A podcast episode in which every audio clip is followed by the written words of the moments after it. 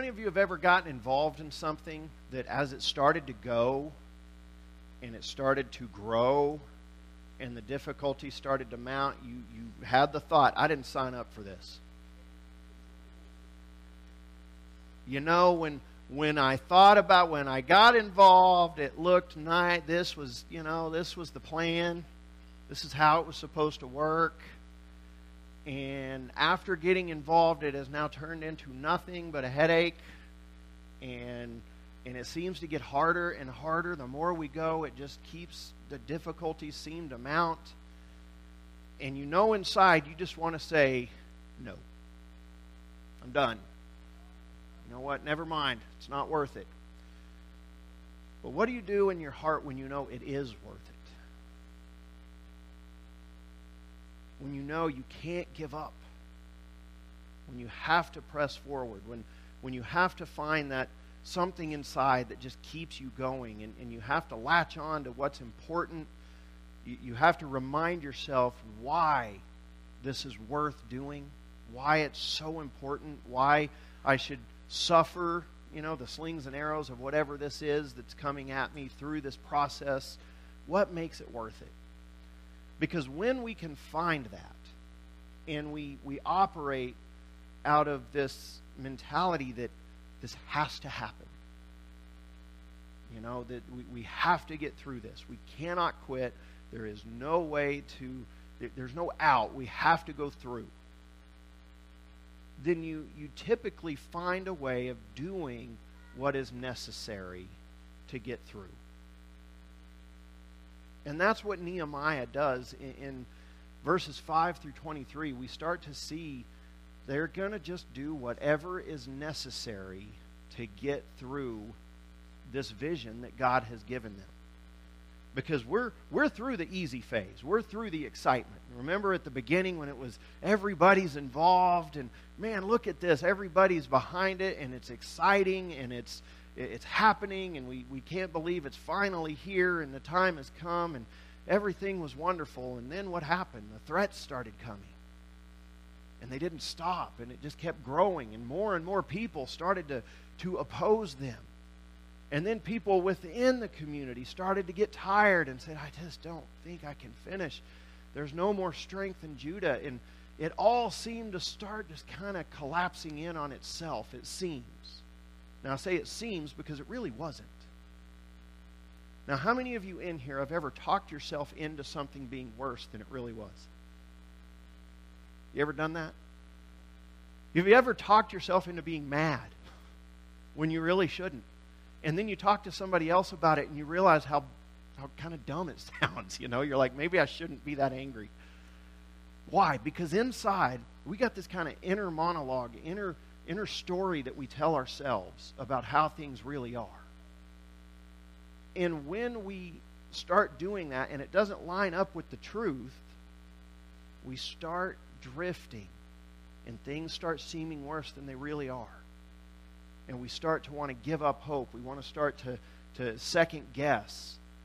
But you know, here's the truth about God when He gives a vision. When God gives a vision, He does not change His mind.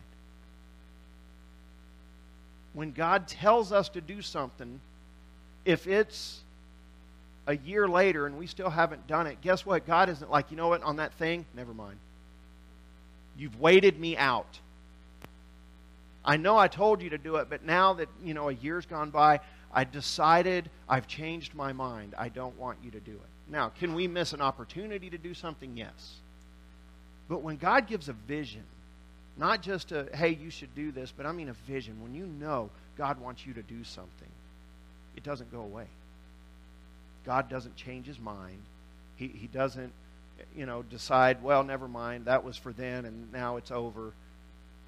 God wanted this wall rebuilt, didn't he? He gave Nehemiah the vision. He moved heaven and earth to make it happen. I mean, he convinced the most powerful man on earth at that time, King Artaxerxes, to allow it to happen. And he's drawn all the resources necessary for it. To, everything is in place. The only thing now that could stop it are those who are actually doing the work if they decide whether or not to do the work. Now, the enemy has come against them, and they've made plans, and they've threatened, and they've said, We're going to attack you, and we're going to hurt you. And they've threatened their families on the outskirts of, the town, and people came in, remember, and they said, you got to come to us now. you got to come. We, we, we see them out there. And everything that's happening, Satan is giving them reasons that they can use to justify quitting. And yet, God doesn't change his mind. And so when we reach this point with any vision from God, okay, anything, when we reach this point of having to decide between do I go forward and do whatever's necessary to go forward, I, I, I just, I have to become flexible, I got to become creative, and we're going to talk about all of those in a minute. But I have to decide either I do what's necessary to go forward or I stop because it's one or the other. And so I want you to listen to what Nehemiah does, uh, starting in chapter 4, verse 15. And I think you'll find this interesting today. I totally messed that up, didn't I? I said 5 through 23. It's 15 through 23. When our enemies heard that it was known to us and that God had frustrated their plan, we all returned to the wall, each to his work. From that day on, half of my servants worked on construction, and half held the spears, shields, bows, and coats of mail. And the leaders stood behind the whole house of Judah, who were building on the wall. Those who carried burdens were loaded in such a way that each laborer on the work, each labored on the work with one hand, and held his weapon with the other. And each of the builders had his sword strapped at his side while he built. The man who sounded the trumpet was beside me. And I said to the nobles and to the officials and to the rest of the people, The work is great and widely spread, and we are separated on the wall, far from one another. In the place where you hear the sound of the trumpet, rally to us there. Our God will fight for us. So we labored at the work, and half of them held the spears from the break of dawn until the stars came out. I also said to the people at that time, Let every man and his servant pass the night within Jerusalem, that they may be a guard for us by night, and may labor by day. So neither I nor my brothers, nor my servants, nor the men of the guard who followed me, none of us took off our clothes. Each kept his weapon at his right hand. So what we see here is Nehemiah goes all out the, the community goes all out. It's just, okay, we've got to get the wall built. But there's this threat that just continues to grow. These people continue to show uh, aggressive uh, postures towards us. And we have to be ready. Like they are expecting an attack at any moment. Now, I don't know about you, but that is stressful. They are now living in a in, in extremely stressful and an unsure moment in their lives. Okay, we can read sometimes these stories, we kind of miss the human element of what's going on. How would you like to go about your daily job not knowing if somebody wants to kill you in the very next room at any moment? They're, they're all going to be a little on edge right here, okay? They're going to be physically tired. They're halfway through building the wall. They're working on it. It's going, it's working but they are tired and they are stressed, and now they're going to be a little bit of afraid too. But you know what? Through all of this, there's one thing that remains, and that is the fact that the goal does not change. What is their goal? Build the wall. And everything that they are doing, everything that they are doing, is to enable them to finish that goal. Now they're they're being creative, they're doing all kinds, but when God gives a vision, he doesn't change his mind as we said.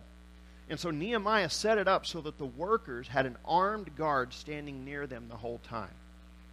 So think of that. You're now worried that you're going to be attacked at any moment. Does it feel better having a guy with a spear and another guy with a sword standing right next to you? Yeah. They're posted. You got a guard posted right there. Now, what are you doing? You're working, you're carrying rocks, you're building a wall, you're working hard, and that guy's standing there. I got you, man. You just keep working, you're doing a good job. Now, think about that for just a second. How many of you might start to be a little jealous and think, I want to hold the spear? You know, after a few days of that, you might start to look at it and go, I think he got the easy job.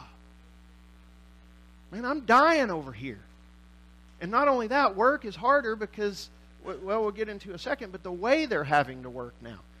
But Nehemiah knows, he knows at this moment, what is most important for these people is the condition of their hearts. If they don't feel like they can accomplish this goal, it won't get accomplished. And so they're afraid. They've been threatened over and over. They know the threat is real.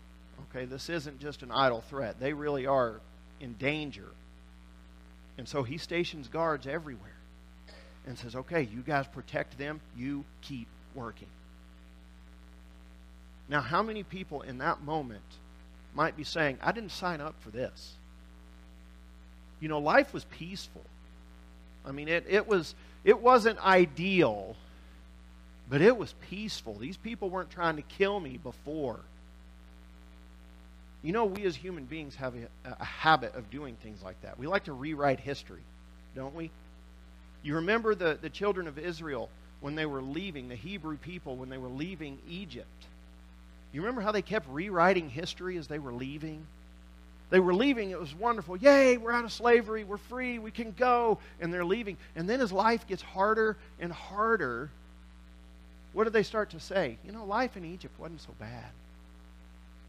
And they start rewriting history to the point of, you know what? There was there was food in every pot.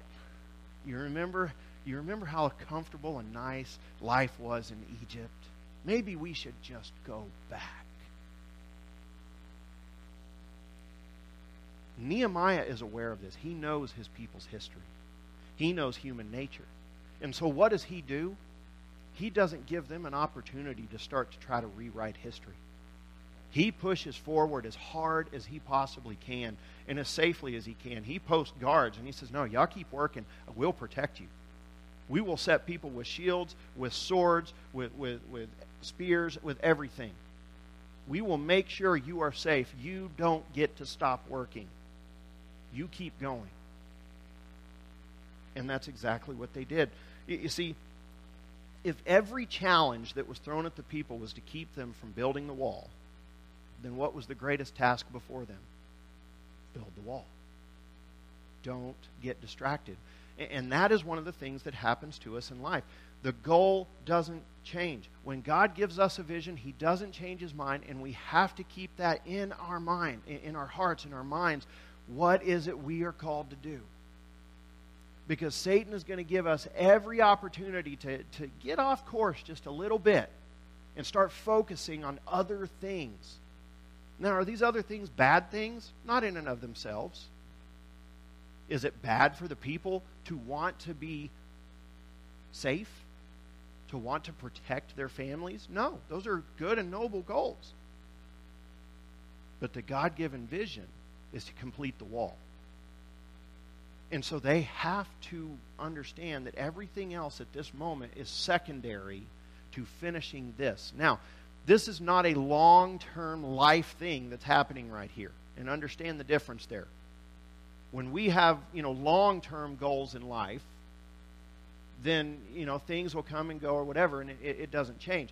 What's happening right here with Nehemiah is a what we would call a short term goal, a short term vision from God.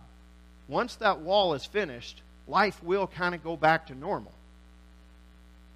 but it'll be a new normal because they'll have a city to live in that they can start building and they can start building their economy. They can start, you know, worshiping and, and rebuilding their culture.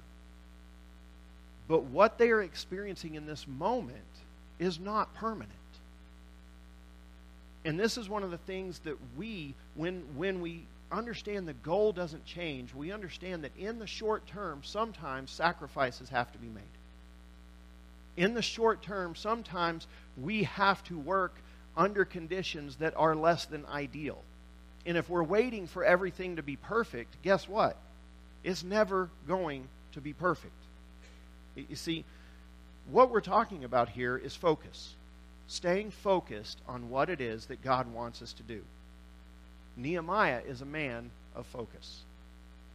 He does not allow distraction. He doesn't allow discouragement. He addresses all of it over and over again. You know, he's even put in the uh, kind of the emergency broadcast system for him. You know what? He said the guy with the trumpet, you know, standing right next to him. And he says, you know, if there's trouble over here, we'll blow the trumpet. Everybody go over there.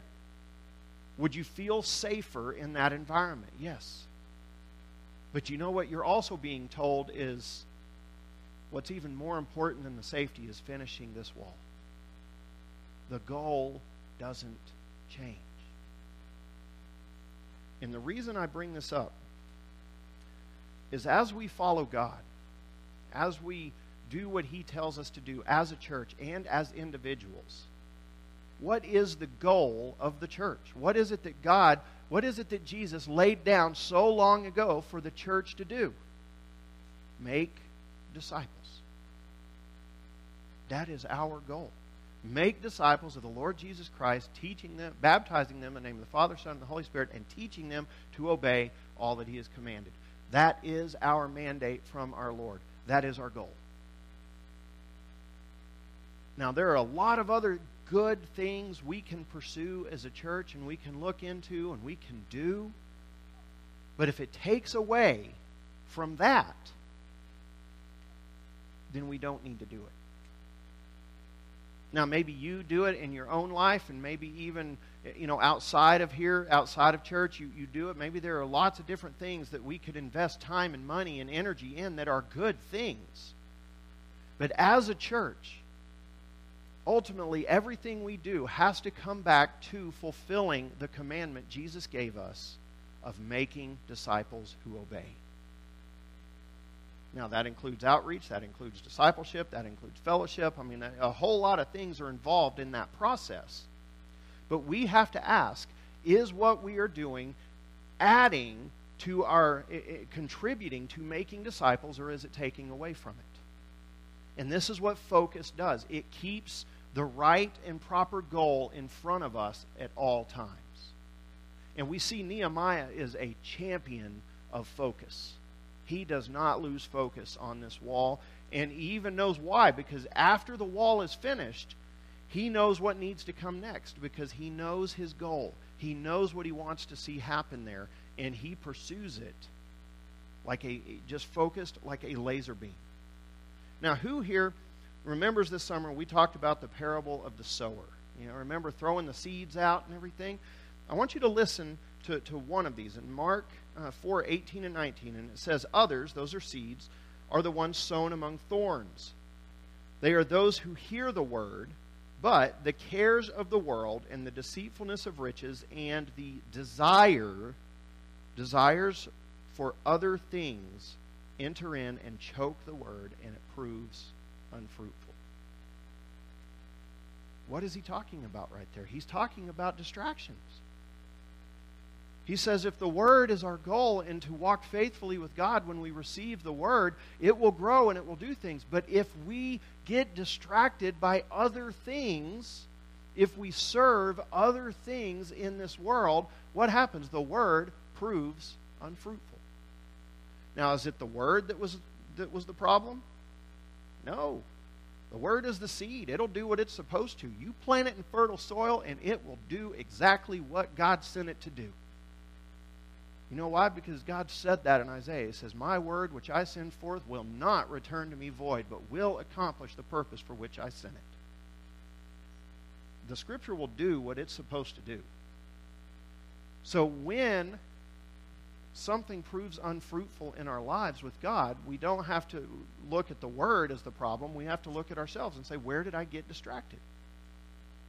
Where did something else come in and take priority over the goal of glorifying God with my life, of understanding truth? Where did something else come in and take the place of God as the priority? Now, when I say that, you know, none of us really, we don't do that intentionally. None of us is like, you know what, today, God, I think you're going to be second. We don't wake up and say that. So, how does it happen? Well, what happens is we, we just, as it says here, the desires for other things enter in. The deceitfulness of riches, the cares of the world. We have to look and say, what is getting priority in my heart? And am I focused on what God wants me to focus on? Because if Satan can't keep us from getting saved, then his next order of business is to make sure we are unfruitful. If Satan can't stop us from meeting as a church, then his next order of business is to keep us from being fruitful. There are a lot of churches in the world that God eh, that, that God wants to bless and He wants them to grow and He wants their ministry, but they are distracted and they're doing other things. Satan has distracted them and they are now unfruitful. And we know that that's a real issue because you know one of the, the chief things going on in the Southern Baptist Convention right now, and it's a movement that's been happening for a little while now, is a movement to revitalize churches. You know what church revitalization really is at its core? Let's get back to doing what God told us to do. Because we know when we do that, what happens? The seed is planted, the seed grows, the seed produces fruit. God is still in the business of reaching people, of making disciples, of transforming lives. God never changed that because the goal doesn't change. And so when a church needs to be revitalized in that sense, what they're doing, and, and it needs to happen, but at some point they're admitting, you know what, we stopped doing what we were supposed to do. And funny thing, God stopped blessing it. And we're not sure when it happened, but it has happened, and now we want to get back on track. And, and there are churches that this has happened wonderfully for. Why? Because they recommitted themselves to, like, hey, you know what? Outreach, evangelism, discipleship, we need to focus on those things again, and let's just really be serious about it. They are, and guess what God does? He looks up and says, Welcome back. Been waiting on you. Now let's get to work. You see, focus keeps us from losing, from, from wandering off on the, the, the side trails, the bunny trails, you know? And so the Apostle Paul even told us how he dealt with distractions and kept his focus. Okay, in Philippians 3 12 through 14. He says, Not that I have already obtained this or am already perfect. So he's talking about discipleship and he set the stage of here's all the things that God wants from us and what we should be doing. And then he admits, I'm not there yet. Okay, I'm not already perfect. He says, What? But I press on to make it my own because Christ Jesus had made, has made me his own.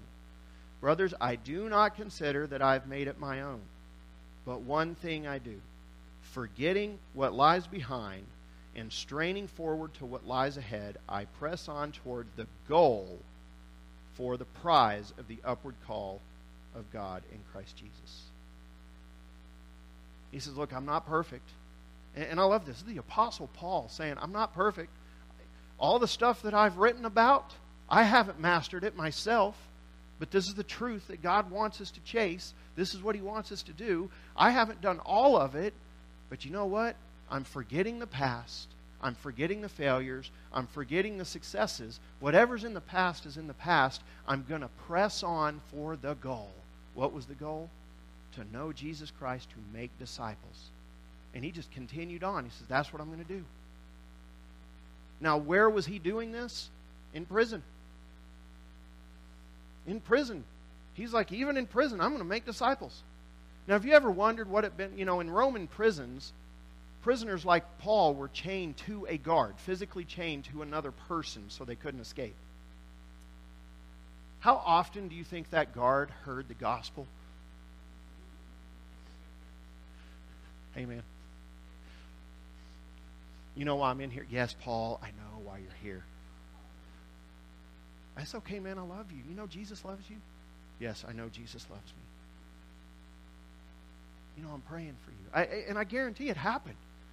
You know, not annoying. He didn't want to get beaten by him, but I mean, you know that he talked to them about Jesus because that was his goal. And the goal doesn't change. It simply does not change. And, and so we know it is a distraction from the enemy because it keeps us from fulfilling God's vision. Now, how many of you in here have ever had a project to do that you didn't want to do, so suddenly the house is the cleanest it's ever been. Suddenly, I mean, like every other project you've ever wanted to do got done because you're avoiding this one thing. You know what? That's what distraction is. Now, think about how, if we will do that over petty things, think about what Satan will, will deceive us and lead us into when it comes to the major things of spiritual growth and health. What we'll, we'll put all kinds of effort into stuff. As churches, we'll put all kinds of effort into splitting because we don't agree on the carpet.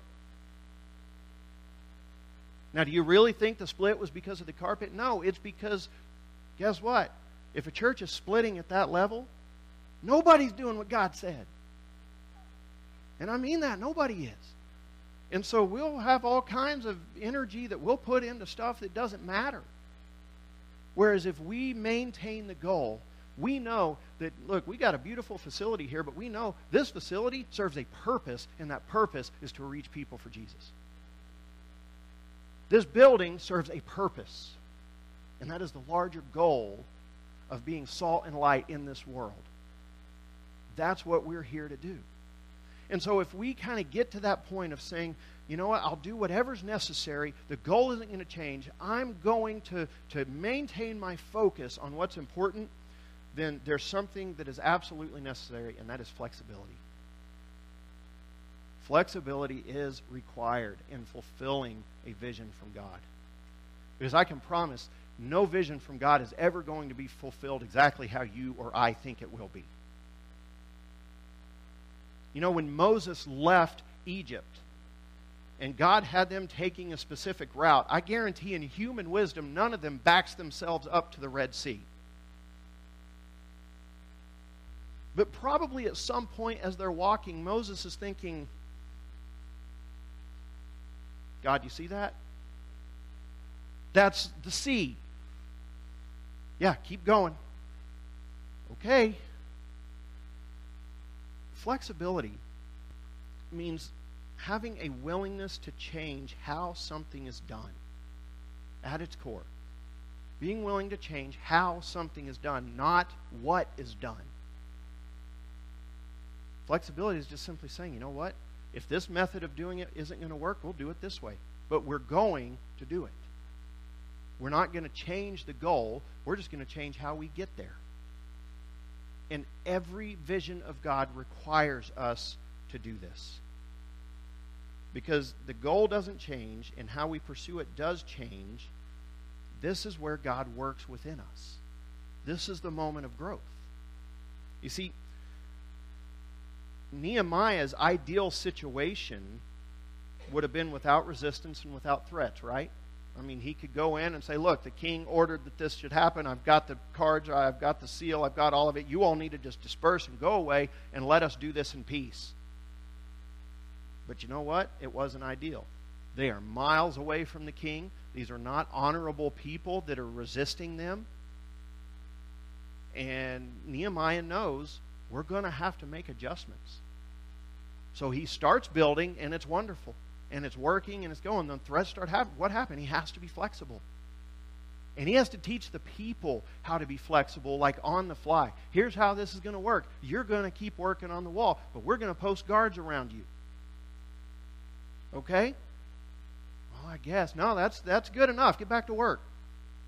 You see, he doesn't allow them to stagnate in their fear he doesn't allow them to stagnate. He keeps them moving because the goal hasn't changed. But how he's pursuing that goal has now changed. The situation is now different. They are now under threat. They are now he doesn't get to say, "God, I thought you wanted me to build this wall. This is now hard. I quit." He knows if God wants me to do it, it'll happen. He will provide a way. And that's what he even tells him. He says, Look, if we are attacked, what does he say? I'll blow the trumpet. Everybody go to that spot. And then what does he say? Our God will fight for us. Now, I need you to think about that for just a moment. Because there's probably an admission in that statement that in, out of the moment we probably don't realize. Everybody rally to that spot, and our God will fight for us. Why? Because we're going to need Him. Because this battle is probably not going to be uh, very fair. There's probably more of them than there is of us. If this battle happens, God's going to save us. I just have that belief God will save us. Nehemiah knows he's overmatched. Nehemiah knows his people are not warriors. These are everyday people that he's asking to do extraordinary things in this moment. And yet he has enough faith in God to trust it's going to happen. God's saying do it, we're going to do it. And so, does he stop the work and face the threat, hoping to remove it completely? No, because he understands what the threat is about. The threat is about getting them to stop the work. So we won't stop the work. And we will be flexible enough to make the changes necessary to make it happen. But you see, this is what too many people want to do. They want to stop the work and remove the threat. But what did I say about a vision from God? There's no such thing as a safe vision. So if we're waiting in this world for it to be completely safe, we're going to wait forever. If we're waiting for conditions to be just perfect, we're going to wait forever. Sometimes we have to just go. And God will provide along the way. And, and so what is flexibility in life? Okay, it is making disciplined adjustments that allow us to reach the goals God has set before us. Now, let me say that again. Flexibility in life with God is making disciplined adjustments that allow us to reach the goals God has set before us. You know, when you're driving down the road, you have to make many small adjustments along the way, right? There is no perfect straight line anywhere. Why? You got to turn, you got to stay on the road. We don't ever think about that. We're pretty flexible when we're driving. Oh, the road turns right, I guess I'll turn right. And yet, in our spiritual life, so many times I think we just expect, like, this path better be straight and it better be bump free and then I'll, I'll go on it. And the instant it starts to get bumpy, we think, well, something must be wrong. I just, you know what? Never mind. Never mind. I'll just stop. I'll just stop. And God says, why'd you stop? You were going along just fine. What got bumpy? Well, yeah, I made that road. I know it's bumpy. Don't worry, I've equipped you to handle those bumps. I want you to learn about yourself in this process because this is where we grow. So God gives us a vision and the vision is good because it came from God. Can we agree with that? So if, if the vision is good, then that means it is always worth pursuing. And I mean worth pursuing. It is worth every bit of energy that God wants us to put into it. It is worth it. And we have to decide that early on. Remember the sermon that Nehemiah preached to his people when he told them to fight. He, he finally said, Look, don't give in to fear, don't be afraid, and fight. Fight for your, your, your children, your wives, your homes, your country, your brother. You know, I mean, he's laying it out there like this is worth it. This vision is worth it. And so, if the vision is good, it's worth it. So, what do we do? We start working on the vision, which is good because we are obeying God. We start the work. What inevitably happens when we start the work? Opposition arises. Right? Now, this could be external opposition, it could be internal opposition. I may have to face down my own demons to be able to do this. Okay? I may have to change within myself in order to accomplish what God wants. I may have to face both. I may have external opposition that absolutely connects to my internal problems, and I got to fight all of them at once. If that happens, guess what? It's God ordained. He wants you to face that difficulty. Now, He doesn't want you to face it alone, but He wants you to face it. And so, this, while difficult, is also good because it shows that our work is upsetting the enemy. It shows that our work is having an effect. If we face no opposition, then that means our work is having no effect. And then, Number four, we have to make difficult adjustments because the opposition has made fulfilling the vision impossible under our original plans. Now, notice I said under our original plans. It's not impossible under any circumstances. It's just impossible with the mindset we had at the first. We have to be flexible. And this is a good thing because this is how God grows us. These adjustments are God's way of opening us up to new ideas, to learning new skills, to thinking differently, and to strengthening our faith and our resolve to serve Him. Now, has anybody in here ever gone from out of shape to in shape physically? It's no fun, right? You hurt. Your body says, Why are you doing this? You were so comfortable on the couch eating chips. That was way better. Go back to that. But you know, if you continue to exercise and you get yourself in good physical condition, there are benefits to the other side. But adjustments have to be made, and sometimes they're difficult. Sometimes we got to push through some pain. Sometimes we got to push through some, some resistance, some opposition that we didn't see coming, but that doesn't mean that God has given up on us. It just means we have to grow through it. Now, I bring this up because this is where grace is absolutely necessary for all of us. None of us knows where the other person is in this journey. And we have to be willing to give each other grace, encourage each other, keep each other accountable to fulfilling the vision God has given us, but love each other through the process. Because we got we got people all over the, the spectrum on this as far as maturity and ability and, and faith and where they're at. And, and it takes all of us loving one another for this to happen. You know, I, I would imagine when they were working on the wall, there were those who were probably really good at it. You know, they, they were skilled laborers. They understood how to build the wall. And then there was, you know, the perfumer who that is not his skill set. That's not what he's good at. He's not trained for that. He didn't grow up doing it. He doesn't know how to do it, but he's out there trying, right? Do you think the skilled person over is like, You're such a moron? Come on. You're, you're killing us here. No, what's he doing? He's probably helping him. He's teaching him. He's like, hey, the best way to carry this rock is like this. You know, you're doing it the hard way. You're going to be worn out by midday. Let me show you how to do it. What is that? That's called discipleship. He's helping him where there's weakness. He's, he's picking him up and he's pushing him along and helping him in the process. And so the skilled worker has to be flexible with the unskilled worker. He has to be willing to change the way he does things to help this person. And the person who's unskilled has to be flexible and allow themselves to be coached. Flexibility is necessary for all. And again, we see the Apostle Paul was a master at this. He understood flexibility in ministry. In 1 Corinthians 9 19 through 23, listen to this. It says, For though I am free from all, I have made myself a servant to all, that I might win more of them. See, as a goal, what? That I might win people. To the Jews, I became as a Jew in order to win Jews. To those under the law, I became as one under the law, though not being myself under the law, that I might win those under the law.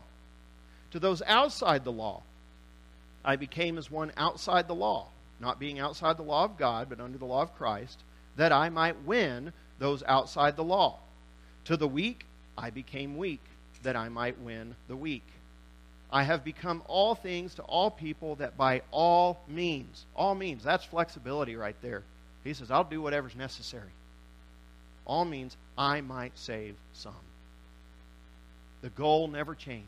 The setting may have, the people may have, the situation was different. It all changed. But he said, My goal is to win as many of them as I can. And if I got to become like I'm weak to win the weak, that's what I'll do.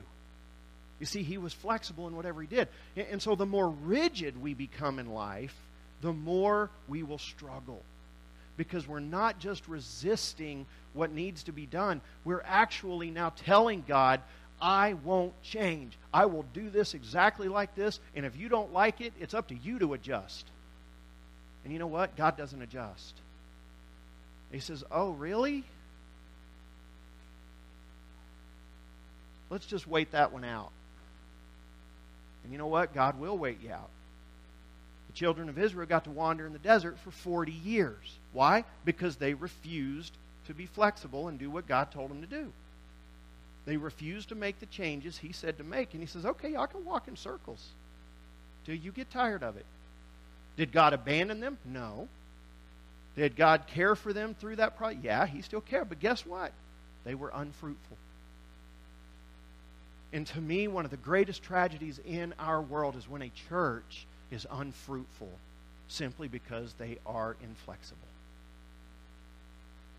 And so then finally, the last point is that creativity then becomes essential. If we're going to be flexible, then we got to become creative too. Nehemiah's guards, it says they had the spears, shields, bows, and breastplate. The arrangement of the, the weapons here in the defensive armor reflects an intimate knowledge of warfare. He's using what he knows, and he set it up that they can handle a long, you know, long distance threat or a battle up close. They're ready for both. And the workers, listen to this those who carried burdens were loaded in such a way that each labored on the work with one hand and held his weapon with the other. You know, there were people that were probably just scared and they thought, I can't do this. And you know what Nehemiah said? He said, okay, let's figure it out. You know what? Lighten your load, carry less work, carry, carry fewer rocks as you're building, and just carry your sword in your hand. And you just, when you're going back and forth and you feel alone, you've got a sword in your hand. And suddenly they're like, okay, I can do that. Okay, I can do that. Because, you know, a person does have a big, huge load of stuff that they're carrying. They're pretty vulnerable. And he said, okay, we'll take care of that. Lighten the load, work with one hand, carry a sword in the other. You do whatever's necessary to get through the moment. Now, I don't know about you, but that's a pretty creative solution. Go ahead and draw your sword and just carry it with you when you're going back and forth. Will that make you feel better? Yeah, that makes me feel better. Okay, we're going to have the guard posted. You keep your sword drawn, and let's keep working on the wall. Okay, I'll keep working on the wall. You see, creativity becomes absolutely necessary. And then through all of this, nobody let their guard down. They didn't give up. They never said, you know what, I think it's okay. They never let their guard down. It says, I said also to the people at the time, Let every man and his servant pass the night within Jerusalem, that they may be a guard for us by night and may labor by day. So neither I nor my brothers, nor my servants, nor the men of the guard who followed me, none of us took off our clothes each kept his weapon at his right hand. They slept with their weapons. What's he doing? He's doing everything that is necessary to get the job done. Now, I want to ask do you have that kind of resolve in your heart to obey God now? Are you willing to be flexible and creative and say, you know what? God has called me to do this. I'm not going to let anything stop it. I'll become as creative as I need to. I'll change whatever I got to change, but I'm going to make sure this happens because I know it's what God wants. And so, two questions to finish. What struggle is God using, using to strengthen your relationships, your resolve, and your faith? Maybe instead of praying that those struggles would simply go away, you start praying, God, what am I supposed to learn? What is it you want me to do? What adjustments do I need to make? And then what creative solutions are required? If God has given a vision, then He expects us to follow through on it. And if we answer these questions honestly, we can find a real source of strength and inspiration with God in our lives to see that He hasn't stopped working. We've just got to change how we listen sometimes. We've got to be open to new things and say, God, whatever it is, I'm open to it.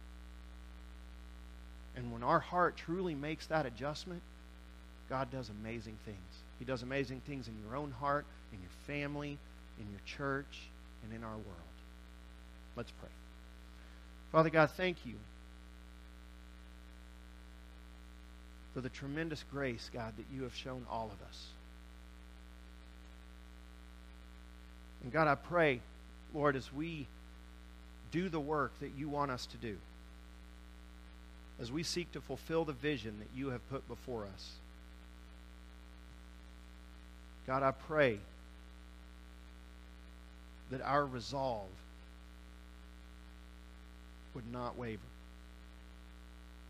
God, that our desire would be for faithfulness above everything else.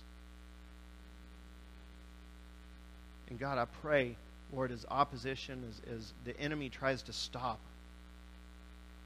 God, that we wouldn't see that as an excuse, God. We would see it as a challenge. Knowing that our work is having an effect.